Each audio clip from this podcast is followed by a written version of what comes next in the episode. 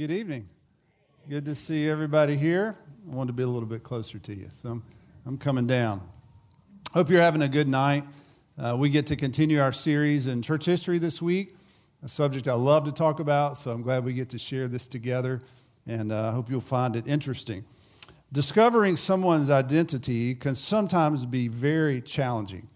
For example, on June the 5th, in 1989, in Beijing, China, the morning after the Chinese military had suppressed a Tiananmen Square protest by force, the military had a long line of tanks heading in that area.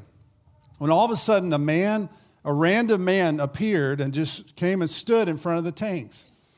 And he just stood there staring at the tank, and he had something in his hand, his bag, and he kind of waved the, the bag at it. And, um, you know, I'm sure the people in the tanks were thinking, what in the world is this guy doing? Who is this guy? So the tank tried to steer right and go around him, and the guy just, just kind of stepped over and stood there. And then he tried to go the other way, and the guy moved back and stood there. And then finally, the, the man climbed up, up onto the tank and, and he, he's just kind of looking around, and, and finally one of the guys comes out and starts talking to him, and you wonder, what in the world are they talking about? He, he comes back down, and he's just staring at the tank. And finally, these, these couple of guys come and just grab him and, and take him on off. And you're still wondering, who is this guy, and, and what, what is he doing? Well, no one, no one to this day knows who this guy is. He's called Tank Man, or the unknown rebel, or the unknown protester. And uh, time Time said in April of 1998 that The Unknown Rebel is a feature title, Time 100, the most important people of the century. Isn't that amazing? He just stood in front of a tank and now he's one of the most important people of the last century. In November 2016, Time included Jeff Widener's photograph in Time 100, the most influential images of all time. It's pretty, pretty interesting. Another person who we're not sure who she is, she's called the, the Babushka lady the babushka lady. She was at in Dallas, Texas in November 1963, the day President Kennedy was shot. She's in the right there. She's got that scarf thing over her head. She had a camera in front of her face and she was looking over at the grassy knoll. Now, we have a grassy knoll on campus here, but it was not that grassy knoll. She's looking over at the grassy knoll. And so, as they went back and they played the tape, they were, it just makes them, one, makes them wonder does she know something that we didn't know? She's, she's trying to get a photograph of the grassy knoll. And so uh, to, to this day, we don't know her name. We don't know anything about the film. Uh, you know, she had, that, she had her hair covered and had a camera in front of her face so they couldn't identify her. So she is the babushka lady. So who are these people? You know, sometimes identities can be hard to determine. And many years ago, there were people in the fourth century AD who tried to determine God's identity. Who is he? How, is, is God Father, Son, and Holy Spirit? And if so, how do, how do they work together? How do they relate? How, how does God coexist as one essence and, and three persons? And so tonight, we're going to talk about God as a Trinitarian God. The issue in the fourth century was called the Trinitarian controversy. And so I'm going to take you from 312 to 381. Okay, we're going to try to cover a lot of ground. Uh, but there's so much happening there. So I, I, wanna, I want to um, give you a little test here. So if you look on the screen, it says God is, and I want you to, I want you to fill in the blank. So it's just, just shout some things at me. God is what? What, what, what comes to mind? Okay, God is three in one, okay? God is love. God is our Father, okay? Creator, holy. So there's a lot of things you could put there. God is love, patient, kind, all of these things. And the answer I was looking for, you, you said it the very first one. I was, the, the answer is Trinitarian. God is Trinitarian. And if you, if you read in 1 Peter 1 2, it says, according to the foreknowledge of God the Father in the sanctification of the Spirit for obedience to Jesus Christ and for sprinkling with his blood. So you see all three persons of the Trinity there, of the Godhead as it's called, mentioned there in, in one verse of Scripture. Now you've probably familiar uh, with the very beginning of the book of A.W. Tozer, uh, The Knowledge of the Holy. This is what he says. What comes into our minds when we think about God is the most important thing about us. That's pretty interesting, isn't it? The most important thing about you and me, he says, is that what comes into your mind when you think about God? When you say God is, what comes into your mind? That's the most important thing about you. The history of mankind will probably show that no people has ever risen above its religion, and man's spiritual history will positively demonstrate that no religion has ever been greater than its idea of God. It's pretty interesting. So it's important how we think and what we believe about God. And so um, let's, let's begin talking about the early fourth century, uh, the early 300s. So there was a lot happening there. Um, Christianity was beginning to enjoy a new relationship with the Roman Empire. Until this point, Christianity had endured persecution, uh, some in the third century, and, and even before that, some, but it was about to gain religious freedom. Now, it would not become the official state religion until 380, but, but something big was about to happen. So, Constantine in, in 312, he was the emperor of Gaul and Britain. He invaded the West and was right there by Rome, and he had a, a significant battle at, at the Milvian Bridge on the Tiber River, right, right outside of Rome. And so um, he had this vision he felt that God gave him, and he committed this battle to, um, to Christianity. And so, what he did, he put the letters Chi and Rho on the shields of his soldiers, and it represented Christianity. And so, he went into this battle, and, and the, uh, the opposing uh, people came out and they, they crossed the Tiber, and he ended up pushing them down into the Tiber. A lot of them drowned, and so Constantine won the, the battle, and he credited that battle to the Christian God. He said, Well, you know, God gave, gave, us, gave us favor, we won this battle. And so he had a very uh, high view at that point of, of God, of Christianity in particular. Now, some people will say, well, he just wanted it to unite his empire and, and to have unity. Maybe so.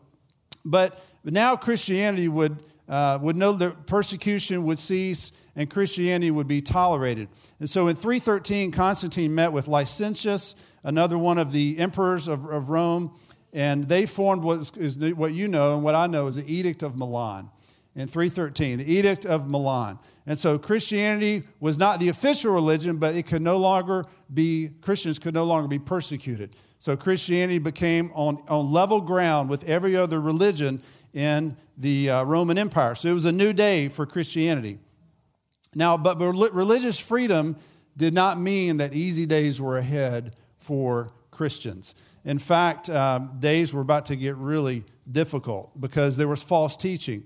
False teaching was nothing new in the early church because it had already endured uh, Marcionism. Uh, Marcion believed that the God of the Old Testament was not the God of the New Testament. The God of the Old Testament was one of God of hate, a God of uh, vengeance, a God of um, uh, uh, discipline who, who punishes people. And the God of the New Testament is a God of love, he said. So they, they can't possibly be the same, the same, the same God. So uh, that was one heresy. Then there was Gnosticism, which did, did not believe that Jesus was the Christ. So Christianity had already endured those. But now here comes another one at the beginning of the fourth century that we're going to talk about. And so our view into that discussion was to, is going to begin in Alexandria, Egypt, in the year 318. And it, it goes back to a man named Arius. Arius was a pastor. It was, they were called, he was called a presbyter at that time. He was in the city of Alexandria, and he, was, he reported to a man named Alexander, who was the bishop of, of Alexandria. And so Arius was, he was an older guy. He was a very good preacher. He was known as a pious person. He was very popular, people liked him. And so, um, as he studied the Word of God, he believed the scriptures taught there was one God who is eternal, he's without beginning, he's sovereign, he alone is judge of all. And that sounds really good. But when he said God, he meant God the Father. He didn't mean God the Son. And so, what he, for God the Son, he felt like, no, Jesus was a created being. He was formed out of nothing. There was a time when he was not. That was, that's the, if there's one phrase you want to remember with Arius, it, it, his, his heresy was called Arianism. It was, there was, there was when he was not. There was a time when Jesus was not. That's what he's known for. He was a perfect creation and is above all created beings, but he's still a creature, according to Arius. And so salvation is possible, Arius taught, because Jesus displayed obedience to God. And so that's what he thought. So there was a time when Jesus was not. And so, as a creature, the Son can have no communion with or knowledge of the Father. So Jesus was God in name only. He was not actually God, is what Arius believed. Now, you may wonder um, how, did he, how did he arrive at that? And I, I think this is so interesting. And I want you to catch this because it, when you interact with people who believe differently than you, it's, uh, it's important to understand why they believe the way they do because it will help you to have compassion towards them. Because if you don't, it's easy just to, well, that, they're just dumb. They don't understand. Why would they believe that? But when you, uh, when you see the rationale behind their decision, you start going, oh, okay. Well, I don't agree with it, but I can understand why they might think that. And so here's what I want you to look at Proverbs 8:22. Uh, Arius was a preacher. Arius was looking at the scriptures. Arius was reading the Bible. And he came to Proverbs 8:22 where it says the Lord possessed me at the beginning of his work the first of his acts of old. Now, if you, know the, the larger context, Proverbs 8 is talking about wisdom. And so the Bible is saying, The Lord possessed me, possessed wisdom at the beginning of his work, the first of his acts of old. So, so Arius read that, and then he Arius turned over to the New Testament in 1 Corinthians 1.24. You read 1 Corinthians 1.24, and it says, Christ, in the last half of the verse, the power of God and the wisdom of God. And then you go down in verse 30, and it talks about you're in Christ Jesus who became to us wisdom from God. So as Arius read the Bible, Arius thought, well, Jesus is that wisdom.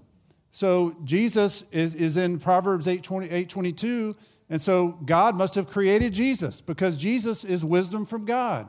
Do you see how he arrived at that? Now, there were other scriptures that informed him as well, such as John 14, 28, where Jesus says, For the Father is greater than I. Colossians 1.15, Jesus says, says he's the firstborn of all creation. The words of Peter, Acts 2.36, it says, God has made him, that is Jesus, both Lord and Christ, this Jesus whom you crucified. And then Hebrews 3.2, where it says Jesus was faithful to him who appointed him. So in looking at all these verses, Arius just said, Jesus is not God. Jesus is, was born. He's the firstborn. He's wisdom from God. He was created. And so, um, and by the way, Arianism is alive and well in the 21st century. Jehovah Witnesses actually trace their Christology back to Arius, that Jesus was created. So the, the more you, you see how practical this is, I hope you will walk out of here loving church history because the more you learn about it, the more informed you are, and you can you know how to think about okay, now how do I talk to someone who's a Jehovah Witness? How do I how, how, what, what's beneath their, their, what is their belief system? Why do they believe the way they do? And if you can respond the way Nicaea did, that we're going to look at here in just a few minutes. So I was talking, I hope you're having gospel conversations. Uh, as Pastor challenged us, I was having one with one of my neighbors Sunday night. We were both taking our trash out, and he was there, and I was there. Thought, man, is a great time to talk. And so we start talking. He's a retired professor. And so I asked him the question that, that Pastor challenged us to ask on Sunday. He said, Has there been a time where you've received Christ as your, as your Savior? And he said, No. And I said, Well, what, what would prevent you from, from, from uh, receiving Christ? And he went on to tell me, He said, I don't believe in scapegoats. I said, Well, you know, actually, that's in the Bible. Scapegoat comes from the Bible. And we talk, I talked about Leviticus. And he just said, well, I just don't believe anybody else could pay for my sins. This is, this is right down the street here. And so uh, it, it, it, was an interesting conversation. He didn't pray to receive Christ, and I hope that I say, you know, if you have questions, I hope that you'll you'll ask, and I'd love to try to help. And uh, so I hope we just we're just beginning a friendship and a conversation. But it's important to know why people believe the way they do, and you'll have more compassion uh, toward them. So, thankfully, there was a man who stood up to Arius and opposed his false teaching around 320, 321. His name was Alexander. Alexander, as we said earlier, was the bishop of Alexandria. So uh, Arius is under his authority as a local pastor there in Alexandria. And so Alexander was thinking about this whole situation. Word was getting out. This is what, this is what Arius is teaching. So he started thinking the church has always worshiped Jesus Christ. So either the church has been wrong, either we're going to have to stop worshiping Jesus, or we're going to have to admit that Jesus is a creature. That's what Alexander was thinking. So uh, he, he's just uh, concluded Neither one of those are acceptable. And so um, he decided, he opposed Arius' teaching. He condemned him. He removed him from his teaching post. And uh, Arius did not receive that very well at all. And so Arius began writing letters to other bishops in other cities say, hey, this is what I believe. I, I need your help. And so they were sympathetic toward him. And they started writing and saying, hey, Alexander is the one who's in the wrong here. And, and so the whole thing started getting out of, out of control. So Constantine got word of it and said, well, I'm going to send a bishop there, hopefully, who can help these two reconcile. And, you know, he tried, that didn't work. And so Constantine, who valued unity in the empire, said, Well, I'm going to call a general council of the church and we'll, we'll uh, work this situation out. And so that's the Council of Nicaea in 325. And so at the Council of Nicaea, they met in uh, what's the modern day city of Iznik in Turkey on May the 20th in 325. So Constantine, uh, the, the empire paid for all these bishops to travel to Nicaea. And it depends on who you read uh, about how many bishops were there. I've read 318 were there based on the number of Abraham's servants in Genesis 14 14, where it says 318. Uh, another source said 300, another source says 220. There were a lot of people there, and, and the majority of them were from the Eastern Roman Empire, but less than 10 were from the West. And so these bishops gathered, and uh, they were there to, to just hear out this, this Arius, uh, Arianism issue and determine what do we believe about Jesus Christ? Do we believe, we affirm him as the Son of God, or is he a created being? And so, um, so there they were, all these leaders in, in attendance there. So Arius could not sit in the council. And so uh, Eusebius of, of, of Nicomedia spoke for him. Eusebius, this guy was pretty confident. He thought, you know, if I can just explain um, the, the views that Arius has, everybody will accept it. It'll, it'll just be real clear. And so as he began talking, as he began presenting the area, the views of Arius, people, these other bishops started shouting, started saying, heresy, blasphemy, you lie. In fact, one of them came up and grabbed his script that he had written, he tore it up, and they were stomped on it. And so obviously, they didn't receive his teaching very well. And so they, they denied his, his teaching. And on June 19th of 325, they they adopted the Nicene Creed, what we know as the Nicene Creed. Uh, they actually added to it later, which we're going to look at. But in its original form, they adopted the Nicene Creed. And so we want to we want to bring that up and, and read that to you. It says, We believe in one God, the Father Almighty, maker of all things, visible and invisible, and in one Lord Jesus Christ, the Son of God, begotten from the Father, only begotten, that is, from the substance of the Father God from God, light from light, true God from true God, begotten, not made, of one substance with the Father, for whom all things came into being, things in heaven and things on earth, who because of us, men, and because of our salvation, came down and became incarnate, becoming man, suffered and rose again on the third day, ascended to the heavens, and will come to judge the living and the dead, and in the Holy Spirit. And so they affirmed that Jesus is the Christ. And the, the key uh, Greek word in this whole creed is homoousios, which means of the same substance or of the same essence.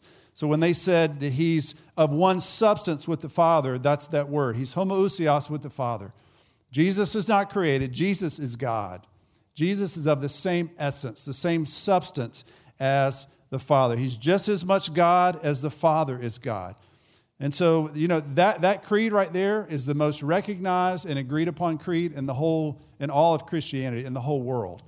Um, the, the Eastern, Eastern believers, they adopted that. And, and so, um, so that's the Nicene Creed. And so you would think, um, well, everybody adopted it. All but two bishops signed the creed. So there were two bishops who held out, who did not affirm that creed. And so those two bishops and Arius were exiled and removed from their places of service. And so you would think, well, man, that's the end of Arianism. I mean, that just shut it down right there. Uh, but that would not be the case. Arianism would continue, and a lot of it was, was for political reasons. And so Eusebius, the same guy who had presented these views at the Council of Nicaea, he, um, he went back to a, a Nicomedia, and uh, Constantine apparently had a summer house in Nicomedia.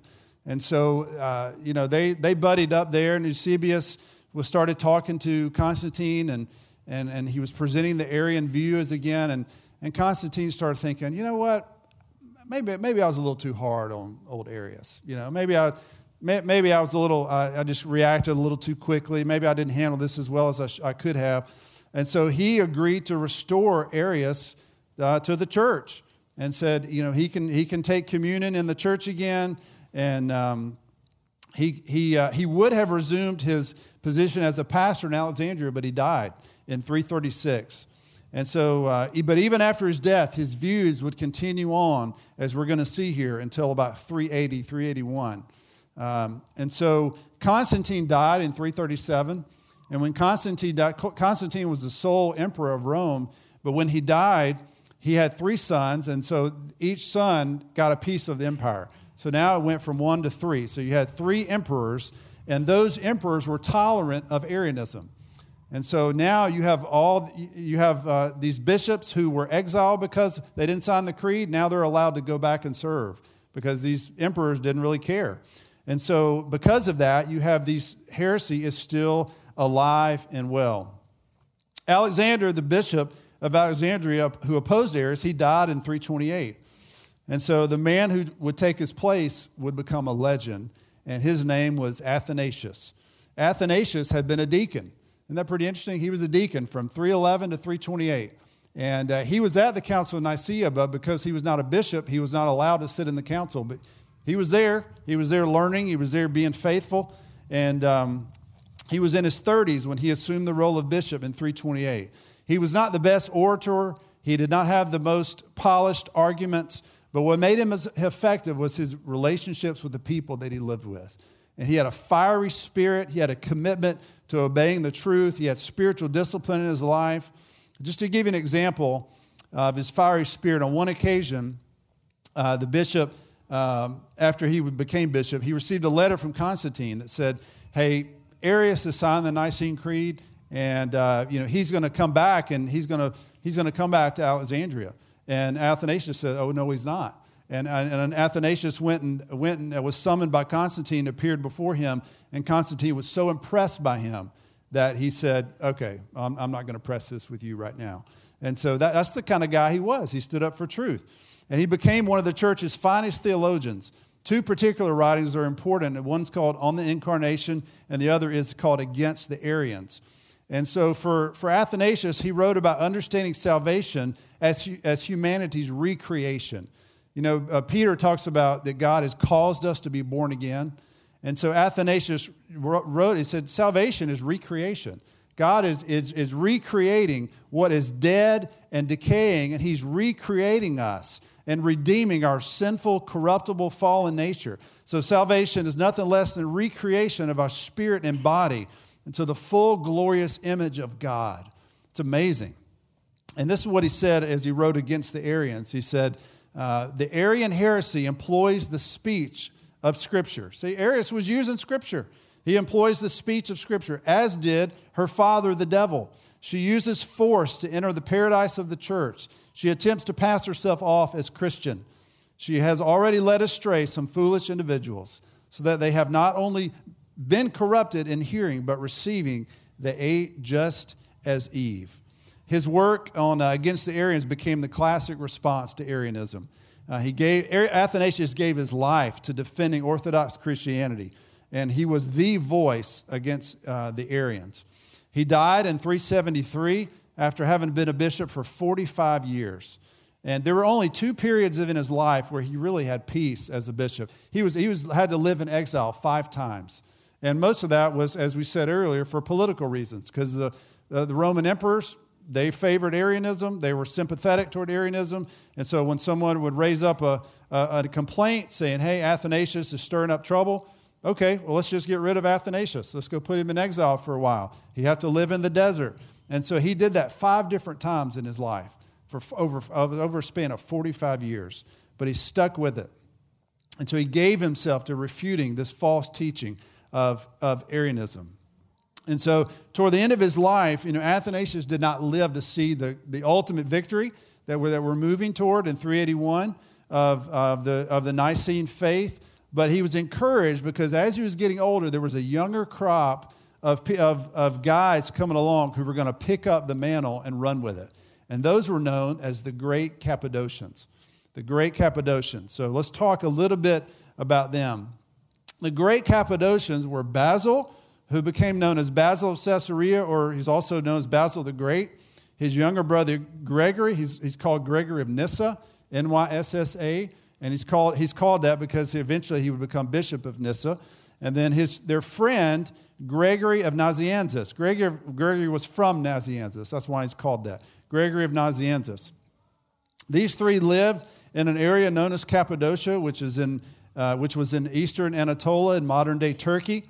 Um, you know, so, it's so interesting to think all this happened in Turkey and how uh, now Turkey's like probably 99 point something percent uh, either Muslim, they're, they're not Christian. Uh, it's just amazing. All the, the early church, the Church of Revelation, all that was in Turkey. And, and now it's, it's, completely, it's completely opposite. Uh, Cappadocia is largely a mountainous region, about 8,000 feet above sea level. It was pretty barren country both then and now. All three Cappadocians came from strong Christian families.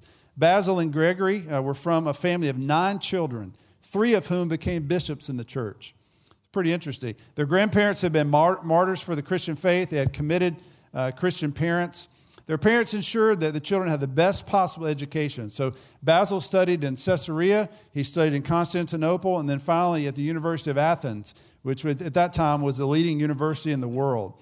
And so, as, as Basil studied in two of those places, he got to know Gregory of Nazianzus. Gregory, Gregory was in Athens with him, and he was in Caesarea with, with Basil, so they created a, a pretty strong friendship. But after Basil uh, had, had come home from Athens. He went back to his home, and he, you know, he was, he was pretty puffed up. He had been at the, you know, the, the, the world leading university. He had a, this family had a great reputation, and he was offered a teaching position in rhetoric. And I mean, this guy had a really bright future ahead of him. And um, thankfully, he had a, a godly sister named Macrina, a godly sister named Macrina who stepped into his life and spoke truth to him. Now, Macrina had been engaged to be married. Her, her husband to be just died unexpectedly. And so she determined, you know what? I'm going to live the rest of my life. I'm going to be single. I'm going to follow Jesus Christ and I'm going to live for him. And so that's what she decided. So when she saw Basil come back just arrogant and into all the things of the world, she intervened and just said, Hey, I really wish you would quit listening to all these quoting all these pagan authors and start listening to the Christian authors and start and, and get things right in your life. And so uh, you can imagine what, how he didn't receive that very well at all because he's educated, she's not. And he just thought, what does she really have to say to me? Uh, but something happened. One of their brothers, named Naucratius, Naucratius was very close with Basil, and Naucratius died unexpectedly. Now, Naucratius had given himself, he, he'd forsaken worldly pursuits and, uh, Bas- and Basil had just completely engrossed himself in the world. And so when he died, it, it heavily impacted him. And it grieved Basil because, one, he's close to him, but he realized, I'm not living my life as I should. And so he, so he went to Macrina and said, Hey, can you teach me about this religious life that you live? And so she began to mentor him. She began to just pour into his life and just say, Here's, here, here's what it means and so, about th- the year 357, Basil moved to Egypt, and he started learning what does it mean to be a monk. He wanted to be a monk. Now, in those days, um, a, a, monk it, that was seen as a very um, it was a great thing to do because one, you're you're spending time with the Lord, but you're also serving the poor. They, they served in their they didn't just live off in a cave somewhere. They actually engaged in the city and the needs of the city and tried to make a difference. And so he, he studied how to be a monk. And so he came back from there and um, he and his buddy Gregory of Nazianzus started this new community for men about how to, of, it's called monasticism, uh, the study of how to be a monk, uh, just as his sister Macrina had done one for women. So they, they started this place called New City. It was right outside of Caesarea. The poor were cared for, the sick were taken care of, uh, taken care of, the unemployed were given a job. And so that he was just serving. He was happy to do that. He did that for five or six years. And then finally, against his will, he was made to be a pastor. He became a pastor in Caesarea. And, um, and uh, or eventually became bishop of Caesarea in 370. And so, as, as bishop, all this will come together in a minute. But as bishop, he had many accomplishments. He established charitable organizations, hospitals, schools to serve the community. Um, he picked up the mantle that Athanasius had laid down because he died. He picked it up and just started carrying it down the field and moving it forward. And so he opposed Arianism, he affirmed Trinitarian doctrine. Uh, he endured persecution. This is really interesting. On one occasion, he was having a heated exchange with uh, an officer in the, uh, of the Roman Empire. And so um, uh, the officer said, Hey, I'm, I will take your things, I'll put you in exile, I'll torture you, we may even put you to death. And this is what he said He said, All that I have you can confiscate are these rags and a few books. Nor can you exile me, for wherever you send me, I shall be God's guest. As to torture, you should know that my body is already dead in Christ, and death would be a great boon to me, leading me sooner to God. And so the officer was surprised. I thought, no one's ever taught to be this way. And, and Basil said, maybe you've never met a true bishop. It's interesting. Isn't history just fascinating? See, it's more than dates and timelines, it's people and it's stories and it's real life stuff. And so um, Basil wrote this book called On the Holy Spirit. And Basil and the two Gregories, all the Cappadocian fathers, they affirmed that God existed as one essence and three persons. Now you see, Nicene had been concerned with who is Jesus Christ. And now they were, they were taking that a step further. They were saying, okay, we believe Jesus is God, but how does God the Father, God the Son, the Holy Spirit, how do they, how do they exist together? How do, how do we explain that? How do, how do we clearly communicate that so that people can understand who God is? So they helped the church think clearly about the Trinitarian God in the latter half of the fourth century. They emphasized the unity of God's essence while paying special attention to his eternal existence as Father, Son, and Holy Spirit. So they emphasized that there is one God, but he exists as three persons. Father, Son, and Holy Spirit. Now, you, you and I know that. You've come to believe that. You, you can just say that like that, but it's because of people like Basil and, and the two Gregories that we believe that because they helped, they helped explain that. They helped us understand that. So, the language they chose to communicate uh, this truth about God was they used the word ousia that we, we talked about earlier, or substance or essence. That God is one ousia, one substance, but he's three hypostasis or persons. So he's one essence, three persons. So this, this is how, how Basil communicated it. He said, We must therefore confess the faith, the Christian faith, by adding the particular to the common. The common is the essence, the particular is the person. Okay, so the Godhead is common, the fatherhood particular. So God the Father is he's he's a person. We must therefore combine the two and say, I believe in God the Father. That's what we just saying. Um, the like course must be pursued in the confession of the Son. We must combine the particular, that is the person, with the common and say, I believe in God the Son. So, in the case of the Holy Spirit, we must make our utterance conform to the appellation and say, I believe also in the divine Holy Spirit. Hence, it results that there is a satisfactory preservation of the unity by the confession of the one Godhead, while in the distinction of the individual properties or persons regarded in each other, there is the confession of the peculiar, properties of the persons. So Basil, he faithfully served the Lord until 379. He died at age 49. And so he died right before the Council of Constantinople that we're about to talk about. So he didn't, he didn't live to fully see everything he worked for implemented. But his younger brother Gregory became Bishop of Nyssa, and he was a gifted speaker and writer and then Gregor of Nazianzus, their friend, he was, he was the preacher of the bunch. He was an outstanding preacher. And he opposed, Gregory Nazianzus went to Constantinople, where the city was mostly Arians. And he began opposing them and speaking out against the Arianism. And so in 379, things changed because a new ruler came on, on board in the Roman Empire. Uh, the death of the Roman, Emperor Valens in 378 left his nephew Gratian the sole surviving ruler. And so Gratian pre- preferred to rule in the west, and he decided to appoint someone else to lead the east. So he selects this very capable administrator and general named Theodosius. Theodosius was born in Spain, and he had grown up, he grew up in complete devotion to the Nicene faith. So he had a Christian Orthodox worldview and so when he became uh, the emperor of the East in, in 380, um, he issued a statement in conjunction with Emperor Gratian that all should hold the faith which the holy apostle Peter gave to the Romans. Isn't that interesting? You've got a Roman emperor saying, I want everybody to have the same faith that the Holy Apostle Peter gave to the Romans. So this was a turning point, obviously, for, the, for Christianity and for the Nicene faith. From this point on, Theodosius was saying there would be one religion in the empire, and that was the Christian religion.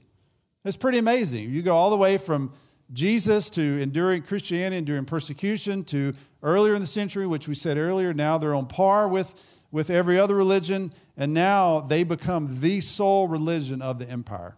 It's, it's just, all that happened in less than a century. And so the Christian religion that affirmed one divine essence and three hypostasis or persons is what would exist uh, in the empire. And so uh, Theodosius effectively drove out all the Arians from the empire. And um, he called for the second, uh, gen- second general council of the church, which is known as Constantinople, in May of 381. The focus of the church was to affirm the Nicene Creed, or the focus of the council was to affirm the Nicene Creed and then add some a statement on the Holy Spirit. Now, if you I don't know if you picked it up earlier, but when you looked at the Nicene Creed, at the bottom it just said, and in the Holy Spirit. And you probably wonder, why didn't they say much about the Holy Spirit? Well, because that wasn't the issue then. The issue was, who is Jesus? So they dealt with that, and then now the years go on. You had men like Basil and, and the Gregories who talked about the Holy Spirit. So now they were ready to add some language uh, about the Holy Spirit. And so here's what they added they said, And we believe in the Holy Spirit, the Lord, the giver of life, who proceeds from the Father, who in unity with the Father and the Son is worshiped and glorified, who has spoken through the prophets. We believe in one holy, universal, and apostolic church. We acknowledge one baptism for the forgiveness of sins. We look for the resurrection of the dead and the life of the world to come. And with that, the Trinitarian controversy was over. God the Father, God the Son, God the Holy Spirit, one essence, three persons. The church agreed. This is, this is how Christians are to believe about God. This is Orthodox Christian faith. And so, that's the Trinitarian controversy. Now, I want to give you a few, I'll give you five application points, okay? Because, you know, as you, as you study, as you learn, it shouldn't just stop there. It should lead to some type of transformation in our lives. And so I want to give you just some application points and then give you a conclusion. First, be thankful for the men and women that God has used in the past. When you read, you read these people and you, you just figure, man, they're, these, are, these are real people. They love Jesus Christ. Look how God used them. Um, it's so easy just to be only read books from our era and and there, there are a lot of good books out there, but make sure you're looking back in the past as well because we can be instructed to see how God has used them and, and it gives direction for how what he might want to do in our day as well. Second, make sure that you are submitting yourself to reliable sources as you study God's word. Make sure you're submitting yourself to reliable sources as you study God's word. This is so important, especially if you are a teacher here, a life group, or men's ministry, women's ministry, D group. Um, it, you, you scare me if you, if you do your own personal study and don't consult any other sources. Because that's, that's, that's I'm not saying it, it would happen with you, but it can happen. That's how heresies can happen. You read something, you think, oh, yeah, this sounds good to me. I think I'll go teach it. You have no idea what the passage really means. And so always check your work with reliable, trusted, evangelical sources. Do your own study, but then check it. So let me, let me, let me see what so and so says about this. And just, it's, it's just a check because God has gifted men and women with the Holy Spirit that are great at interpreting. And they, and they put books out there that can help you and I understand the Word of God. And so make sure you take the time to check your work and to make sure that, okay, this is, what if Arius had done that? What if Arius said, when he read Proverbs 8.22, said, well, I think this is talking about Jesus. What if he would have gone to Alexander and said, Hey, Alexander, I've been studying this passage and I, I think this is talking about Jesus? He would say, No, no, no, no, wait a minute. No, this is talking about wisdom. This is not talking about Jesus. Just, just it could have, it could have been nipped in the bud right there. And so as you, as you do your own study, there's so many great things online. There's hard copy, and we're, we're happy to try to help, give you, give you some of those sources if you want. But good, reliable sources are like guardrails. They keep you on the road of truth.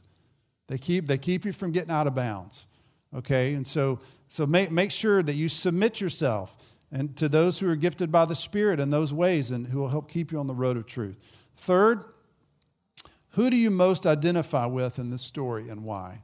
Just think to yourself, who is it that you most identify with that we talked about tonight and why? Do you, do you most identify with, with Macrina? Do you see yourself as Macrina, someone who's behind the scenes, who is just pouring into uh, to a younger person, who is helping them grow in the faith and become more like Christ? Is that who you are? Or do you see your, yourself more as a, as a Basil, who, uh, a Basil in his younger years, who's just consumed with the things of the world and, and consumed with success and academia and all of these things? Or do you see yourself as Athanasius? Man, you're committed, fiery spirit, man, whatever it takes, I'm not, I'm not backing down. Who do, who, who do you see yourself as in the story and why? Just think about that. Who, who is it that you think, you know, I really connected, I really connected with that person, or I'd really like to be more like that person? Fourth, give yourself completely to following Jesus Christ. Give yourself completely to following Jesus Christ. As we said, Athanasius lived in exile five different times throughout his ministry. Basil left his job and a life of prestige to follow Jesus Christ. Macrina lived a life of celibacy so she could devote herself completely to following Jesus Christ. And in our day, I think about just the idols of comfort and pleasure and leisure and sports and all the things that just pull for our attention. And, we, and if we're not careful, we will start craving those things. And we want more and more. I got to have more comfort. I got to have more. When I read these people, I see that they have valued the cause of Christ over personal comfort. I see Basil didn't even want to be a pastor. He could have easily said, you know what, I've got a successful career. I'm just going to teach. I'm going to be well known. I've got this education. You know, Athanasius could have said, you know what, I'm tired of living in exile. I've been there, done that. I'm getting older. I really, I really don't have to do this. But the cause was greater than his comfort. And I feel like in our day, it's, it's flipped. We say, we say comfort over the cause. You say, no, the cause is good. I'm a Christian, but I, my comfort's pretty important to me. And so I'm just going to, you know, somebody else will do that. Somebody else will go visit on Monday night because I'm pretty comfortable. I don't really like doing that anyway. And so I just, you know, the cause is important, but my comfort's more important. And so when I, but you read people like this, you say, man, no, the cause, the cause is what drives us. Would you be willing, if, if God were, were just poking you, would you be willing just to step away from everything you had and just go move in another country if that's where God was moving you to? I mean, would you? Just think about it. Would, would you be willing to do that? that? That's the kind of thing I'm talking about. Moving away from the things that are comfortable here and saying, okay, Lord, I, I, I'm willing to do it. And he may not be calling you. He may be calling you to get involved with one of our partners downtown or Grace House or one of these things. And it's going to mean, okay, I, am going to have to value the cause over my personal comfort. Courtney and I love uh, international missions, and, and she, she would tell you this. If we get to the end of our ministry, whenever that is, and we haven't lived overseas, we will be deeply disappointed. Deeply disappointed. If, if, if it, you know, and that may be for us 20 years down the road or something. I don't, maybe the kids are grown, I don't know. But I'm, telling, I'm just telling you, we will, won't we? What, if we get to the end, because we just, man, we, we want to. We, we, we want to do that. Fifth, and finally, ask God to show you what, what contribution can you make to the kingdom. Ask God to show you what contribution can you make to the kingdom. You see, Athanasius got the ball a little bit farther down the field. He died. Here comes the Cappadocians. They pick it up and they, they take it. And then over the years, the Protestant reformers, many, many, many others, they picked it up and they ran with it. And so they made a contribution. So you and I can, can think clearly about who God is. So I want you to think, just say, God, what, what is it? What, what, uh, how could I contribute? What, what is it you would want me to do? Because I, I, I, I mean, I, I'm willing. I just, I just, maybe I just need you to show me. God, would you show me? How can I contribute? God may be putting on your heart to, to start a nonprofit where you're serving inner city children or it could be that he's you're gifted in languages and you man, you could translate the Bible into a language that someone they've never read the Bible in their own language before. But you may be gifted and, and able to do that. So you say, God, what, what contribution would you have me make? Well, Nicholas Winton made a contribution. He was born in 1909 in London. He became a London stockbroker in the 1930s, And December 1938, he was going to go skiing with uh, a friend he'd been invited to, but instead, he ended up going to the western region of Czechoslovakia that had just been annexed by Germany. And what he saw there just deeply moved him. And uh, the living conditions and the refugee camps were appalling. And so he decided to do something about it.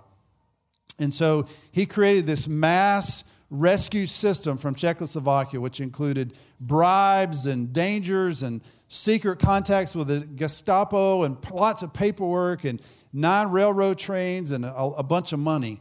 Um, he would meet with parents who wanted their children to get out of that situation and go to a safe place. And he, he, so he, he would meet with them, and, and then he would go back and he'd, he'd, he'd, he'd uh, communicate in, in England and say, Hey, I've got to have foster homes for all these children. And we've got to have money to, to help support all these people. And so people just began to donate money, and, and families said, Hey, we'll, we'll, we'll take some children. And so in, in March of 1939, the first 20 children were, were rescued and, and brought into safety. And uh, Mr. Winton and his colleagues later arranged for eight more trains to come and rescue children. Over time, he rescued 669 children that would have been, could have been killed in a concentration camp. And by the end of the war, most of those children were orphans because their parents had been killed in a concentration camp. After the war, he married in 1948, had three children. He never mentioned it to his wife, all that he had done. Just never mentioned it. Just thought it wasn't that big of a deal. No one would really be interested in that. Just never mentioned it. One day, his wife's in the attic of their home, and she finds this book. And then it had letters in it, it had pictures, or uh, it had um, uh, names. I don't know if it had pictures, but had names of children and in the very back had, a, had all these different names. And so she asked him, what, what is this? And, and so he, he told her what it was. And, and uh, reluctantly, he agreed to let her kind of probe a little bit further. And so she takes the book and she gave it to a Holocaust historian. And then next thing you know, there's a, there's a show on the BBC called That's Life that aired in 1988. And they had all these people in the audience, and Mr. Winton was right there in the front. And the host of the show had the book and she opens the back of the book and, and she, she and all these names of children and she says well here's a child's name her name is vera Diamant and now her, now her name is vera, vera gissing and vera's in the audience tonight she's sitting right here and she was sitting right next to mr winton and he had, he had no idea and so it, when she, they, he realized who she was she hugged him and man, he's just doing this because it's just a powerful moment. And then, then the host says this. You, you ought to watch this video, it is powerful. The host says this Is there anyone here tonight who owes their life to Nicholas Winton? If so, could you please stand up? About 20 people around him just stood up. And he just starts looking around. That's it right there. He's, he stands up and he's looking around, and he cannot believe these are, these are the children he helped rescue. Unbelievable. You see, all those people before he knew that, they were just, they were just people. But once he knew their identity, man, it was deeply, deeply emotional. And as Christians, God is not just beside us, God is inside of us.